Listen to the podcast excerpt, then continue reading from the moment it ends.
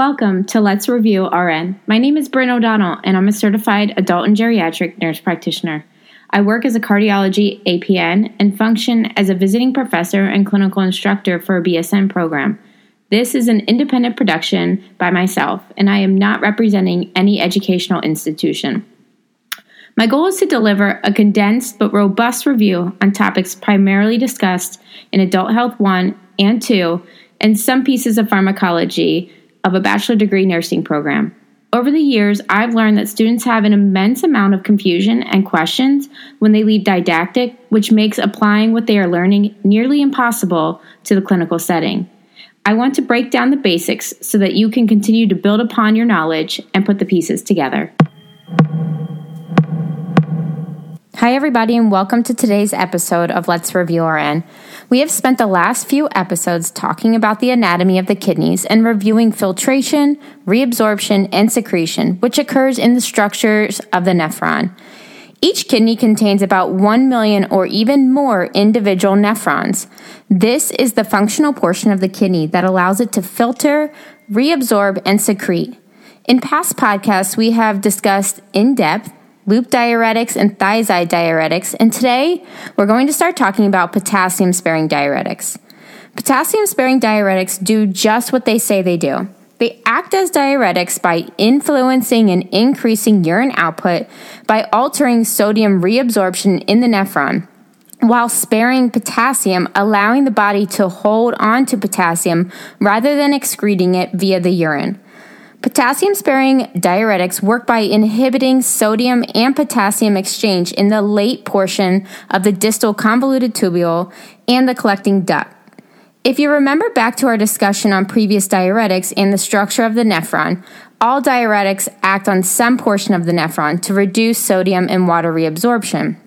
We talked about loop diuretics that work in the thick ascending loop of Henle thiazide diuretics, which act on the early portion of the distal convoluted tubule, and now we are discussing potassium sparing diuretics that work even further down the nephron pathway.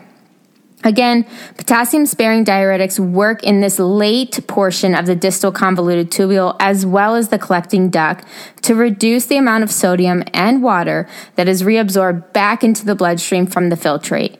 The normal action of sodium channels in this portion of the nephron allows sodium to leave the filtrate and be reabsorbed back into the bloodstream by means of the sodium potassium pump, of which then, for in exchange, for a sodium molecule being reabsorbed back into the bloodstream, a potassium and a hydrogen ion will be moved into the filtrate to be excreted through the urine.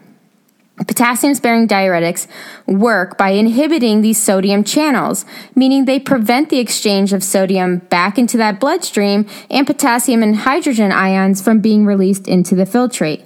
Of course, we remember that water follows sodium, and therefore, if we are keeping more sodium in the filtrate, we will also keep more water in the filtrate to be excreted inhibiting the sodium channels and reducing the amount of sodium reabsorbed, we are now altering this sodium potassium pump, and potassium and hydrogen ions are not being filtered out into the filtrate for an exchange of that sodium molecule.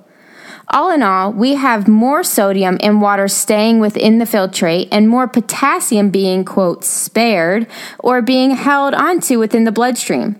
It is important to note that because patients are holding on to more potassium with potassium sparing diuretics, patients can develop hyperkalemia versus other diuretics, they typically can lead to hypokalemia or low potassium levels. An example of potassium sparing diuretics that act on this epithelial sodium channel is triamterene and also amiloride, which is considered an epithelial sodium channel inhibitor. Now, spironolactone and eplerenone are also potassium sparing diuretics, but they are considered aldosterone antagonists and act by inhibiting the effects of aldosterone with, within the body by inhibiting the reabsorption of sodium and water.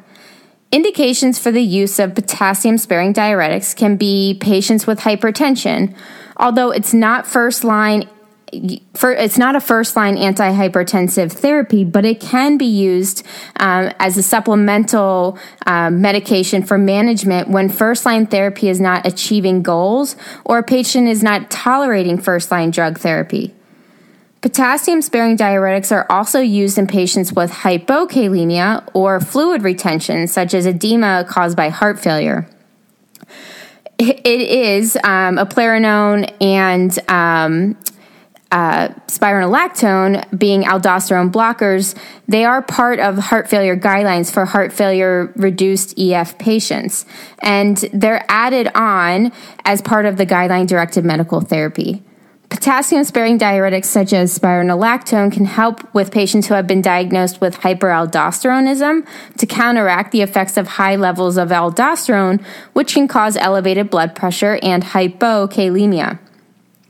We need to be aware of side effects that can occur in patients who are on potassium sparing diuretics, and it's our role as nurses to monitor for the side effects and educate our patients so that they too are aware and report any adverse reactions.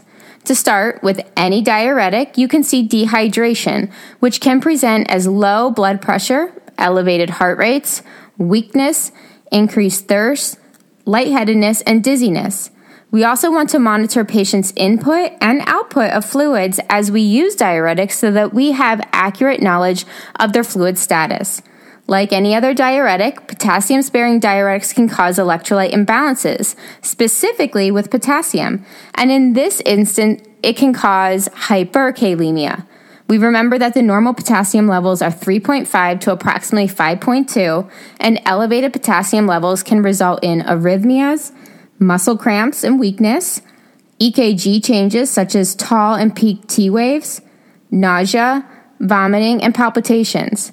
We need to be extra cautious about patients who are on potassium sparing diuretics and also receiving an ACE inhibitor or an ARB because this can too potentiate the risk of hyperkalemia. Of course, we will monitor the potassium levels on a regular basis and with any dose adjustments.